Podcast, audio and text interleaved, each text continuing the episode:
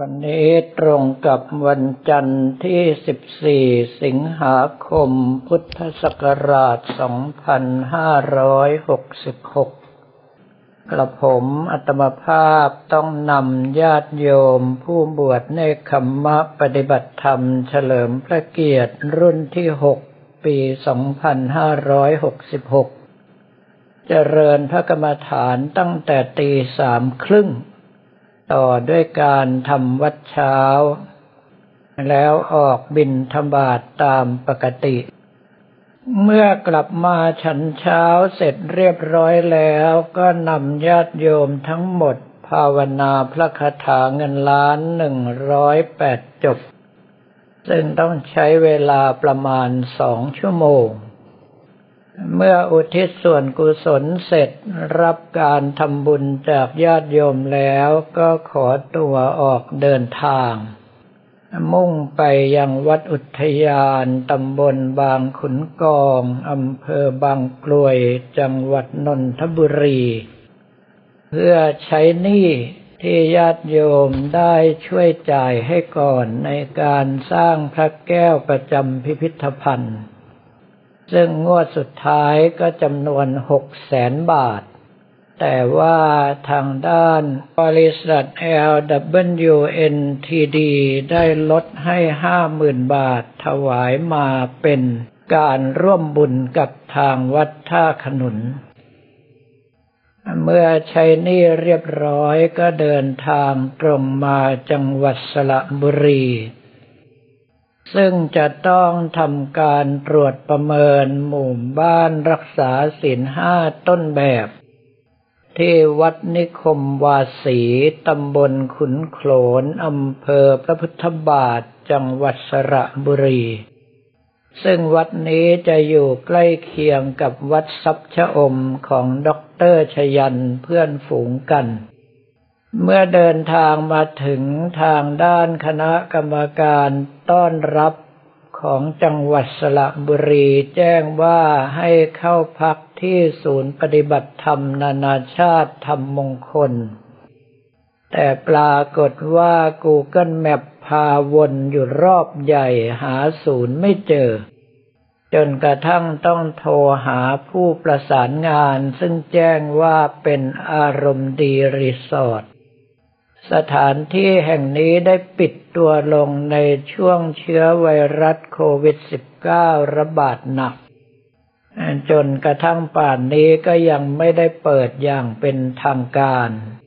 จึงได้ประเดิมด้วยการเปิดให้คณะกรรมการตรวจประเมินหมู่บ้านศีลห้าต้นแบบของหนกลางเข้ามาพักก่อนเป็นการเอาเลิกเอาชัย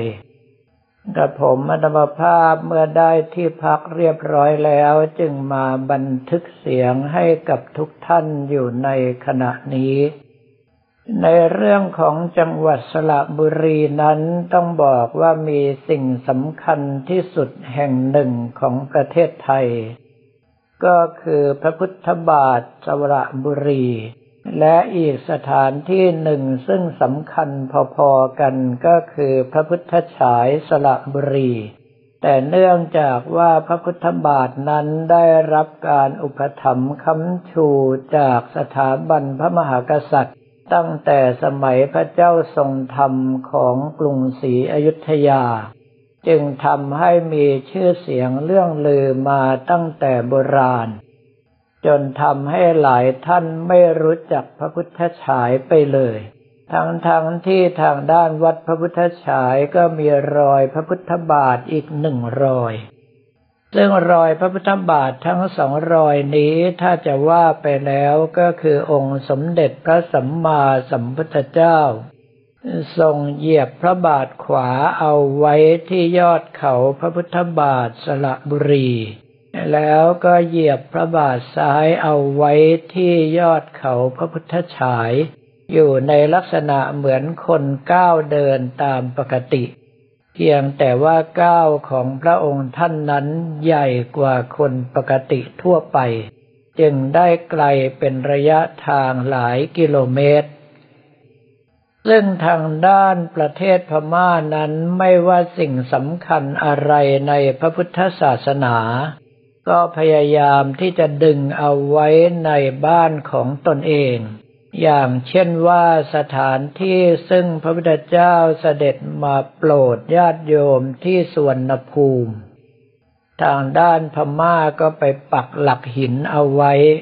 ที่เมืองตะโทงหรือว่าสุธรรมวดี วัดชุยสยาน อ้างว่านั่นเป็นสถานที่แห่งแรกที่องค์สมเด็จพระสัมมาสัมพุทธเจ้าจาริกสู่สวนภูมิ ซึ่งคำว่าชุยสยานก็คือจาริกสวนภูมินั่นเอง ส่วนในเรื่องของรอยพระพุทธบาทนั้น ก็ได้อยู่ที่เมืองมินบู โดยที่รอยพระพุทธบาทรอยขวานั้นอยู่ที่ตีนเขา รอยพระพุทธบาทรอยซ้ายอยู่ที่ยอดเขา ซึ่งดูแล้วไม่เป็นธรรมชาติและไม่น่าจะเป็นไปได้ เนื่องเพราะว่าเปรียบเสมือนอย่างกับเก้าอี้ตัวหนึ่ง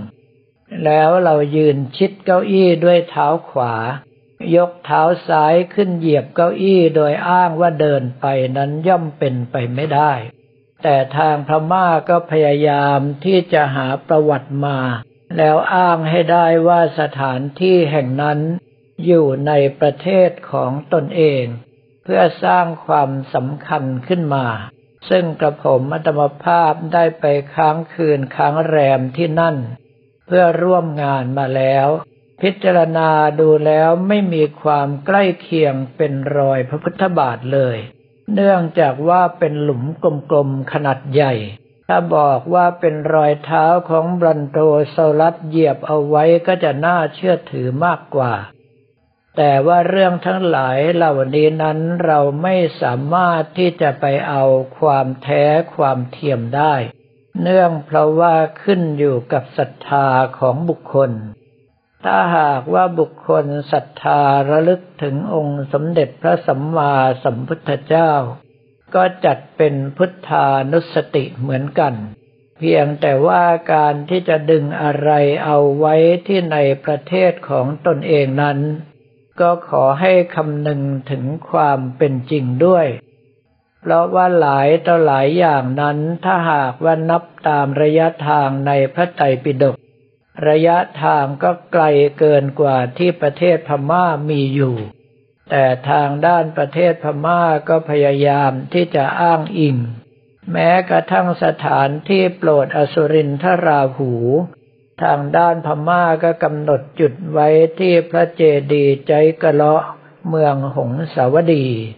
แล้วเราลองมานึกถึงว่า มหาเจดีย์ชเวดากองหรือที่เรียกตามภาษาพม่าว่าชุยดากงนั้น ก็อยู่ห่างจากพระเจดีย์ใจกระเลาะไม่ไกล และเป็นสถานที่ซึ่งทางพม่าอ้างว่าตปุตสะและพันลิกะ พาณิชสองพี่น้องซึ่งถวายข้าวสตุก้อนสตุผงแก่องค์สมเด็จพระสัมมาสัมพุทธเจ้า และปฏิญาณตนเป็นทเววาจิกะอุบาสก ก็คืออุบาสกพูดถึงรัตนตรัยแค่เพียงสองคือพระพุทธและพระธรรมเท่านั้น เพราะว่าช่วงที่ตรัสรู้ใหม่ๆ ยังไม่มีพระสงฆ์แล้วองค์สมเด็จพระสัมมาสัมพุทธเจ้าก็ประทานเกษาแปดเส้นให้แก่ตปุษสะและพลลิกะ พาณิชสองพี่น้องนำไปสร้างสถูปเจดีย์บรรจุไว้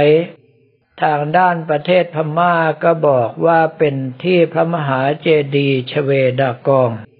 โดยที่อ้างว่าพาณิชย์สองพี่น้องนั้น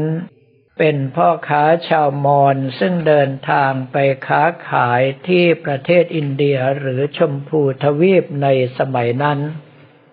โดยที่ไม่ได้คำนึงถึงว่าชมพูทวีปในสมัยนั้น เป็นการครอบคลุมพื้นที่ทั้งเอเชียกลางและเอเชียตะวันออกเฉียงใต้เกือบทั้งหมด ในเมื่อเป็นเช่นนั้นถ้าหากบอกว่าตปุตสะและพันลิกะเป็นคนไทยก็น่าจะอ้างได้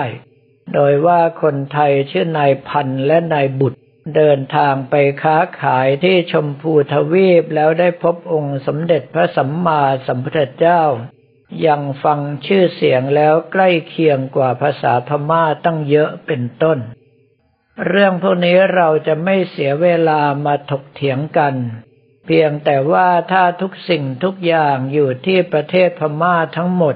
ต้องคำนึงด้วยว่ามหาชนบทในสมัยนั้น รวมพื้นที่กันแล้วใหญ่โตกว่าประเทศพม่าตั้งมากมาย แล้วเจ็ดแคว้นได้องค์สมเด็จพระสัมมาสัมพุทธเจ้าเสด็จไปโปรดเป็นประจำนั้น ก็กว้างใหญ่ไพศาลกว่าประเทศพม่าปัจจุบันนี้มาก แล้วพระองค์ท่านยังเสด็จไปโปรดที่สวรรณภูมิอีกต่างหาก ถ้าอ้างว่าเวสาลีอยู่ในประเทศพม่า แล้วจะทำให้ ทางด้านอื่นๆของเขาอย่างเช่นว่าสวรรณภูมิอยู่ในประเทศพม่าด้วยก็ไม่ใช่ เพราะว่าต้องข้ามน้ำข้ามทะเลไปไกลถึงจะเป็นสวรรณภูมิ จะอ้างว่าเดินทางทางเรือแล้วเข้ามาทางด้านอ่าวเบงกอลก็ได้ แต่ว่าเราต้องคำนึงว่าในเมื่อสถานที่หนึ่งอยู่ภายในประเทศของตนเองแล้ว ทำไมถึงต้องลงเรืออ้อมโลกไปด้วย สิ่งทั้งหลายเหล่านี้ถ้าสามารถดึงศรัทธาญาติโยมให้เกาะอยู่กับอนุสติได้ก็ถือว่าเป็นเรื่องที่ดี แต่ถ้าคำนึงถึงความเป็นจริงสักหน่อยทำให้ประวัติศาสตร์อ้างอิงนั้นน่าเชื่อถือมากขึ้นก็จะดีมากยิ่งไปกว่านี้ จังหวัดสระบุรีนั้นเราต้องไม่ลืมว่ามีเจ้าคุณหลวงตาวัชรชัย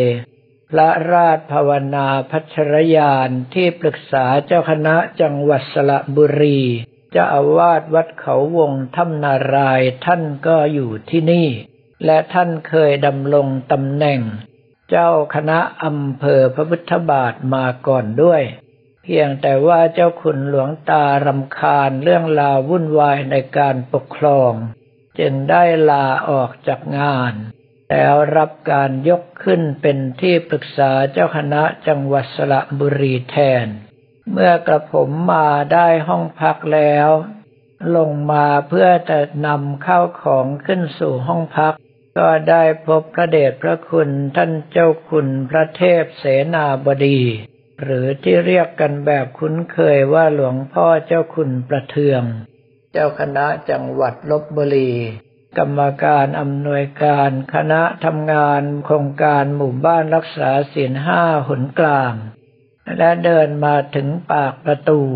เจ้าของที่ก็คือพระเดชพระคุณพระราชวชิระมงคลวิสิทธิ์จะอาวาสวัดมงคลชัยพัฒนา เจ้าคณะจังหวัดสระบุรีรูปปัจจุบันก็เข้ามาต้อนรับพอดี ปฏิสันฐานกันเรียบร้อยแล้วกระผมอัตมภาพก็ถวายของดีจังหวัดกาญจนบุรี ก็คือแหวนพิรอดวงใหญ่ของหลวงปู่ยิ้มวัดหนองบัวหนึ่งในเก้าเครื่องรางสถานแผ่นดิน ในตำนานก็คือแหวนอักขระวัดหนองบัว เป็นการมุทิตาสักการะที่ท่านได้เลื่อนสมณศักดิ์เป็นเจ้าคุณชั้นราช เพราะว่าในงานของท่านกับผมอัตมภาพก็ไม่สามารถที่จะปลีกตัวมาได้เพราะติดภารกิจที่อื่น จึงได้ทำการมุทิตากันตรงนี้ระยะนี้บรรดาพระเถระที่จะร่วมงานตรวจประเมิน ไม่ว่าจะเป็นคณะกรรมการอำนวยการกลางก็ดี คณะกรรมการดำเนินงานกลางก็ดี หรือว่าคณะอนุกรรมการดำเนินงานกลางก็ตามทยอยกันเข้ามา แต่ว่าอารมณ์ดีรีสอร์ทนั้นมีทั้งอาคารเดี่ยวและอาคารรวม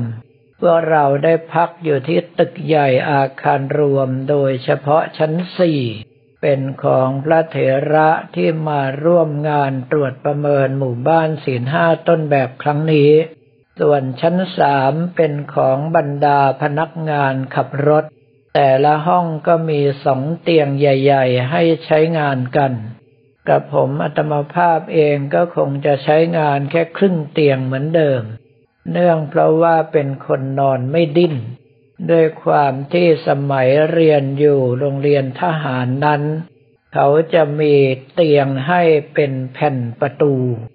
ซึ่งแผ่นประตูห้องนั้นก็คือกว้าง 80 เซนติเมตร ยาว 2 เมตร 20 เซนท่านใดถ้าหากว่านอนดิ้นก็มีหวังได้ลงไปนอนใต้เตียงแน่นอน ในเมื่อเป็นเช่นนั้นนอนระมัดระวังจนเคยชิน ทำให้มาเจอเตียงไซส์ปกติก็ใช้แค่ครึ่งซีก ถ้าหากว่าเป็นเตียงคู่แกใช้แค่หนึ่งในสามเท่านั้น บรรยากาศด้านหลังเป็นทิวเขาที่ดูแล้วเขียวขจีงดงามมาก เพราะว่าช่วงนี้เป็นหน้าฝน ส่วนในเรื่องของน้ำปานะและลงไปพูดคุยนั้นกับผมอัตมภาพคงไม่ได้ไปร่วมวงด้วย เพราะว่าไม่เคยชินกับการฉันน้ำปานะต่างๆ มาเป็นระยะเวลาสามสิบกว่าปีแล้ว เหตุที่เป็นเช่นนั้นก็เพราะว่ารำคาญ ที่เวลาออกทุดงแล้วต้องขนเอาสิ่งโน้นสิ่งนี้ไปด้วย จึงตัดใจละทิ้งทั้งหมด เหลือเพียงน้ำร้อนหลังอาหารมื้อเพนเท่านั้น มาระยะหลังท่านอาจารย์บะ พระสิริชัยชยธรรมโมวัดโพลังกาตรวจอาการเจ็บไข้ได้ป่วยแล้ว สั่งให้ฉันน้ำชาเป็นประจำให้ได้อย่างน้อยวันละสองลิตร จึงเปลี่ยนมาเป็นน้ำชาแทนจนทุกวันนี้สำหรับวันนี้ก็ขอเรียนถวายพระภิกษุสมณเณรของเราและบอกกล่าวแก่ญาติโยมแต่เพียงเท่านี้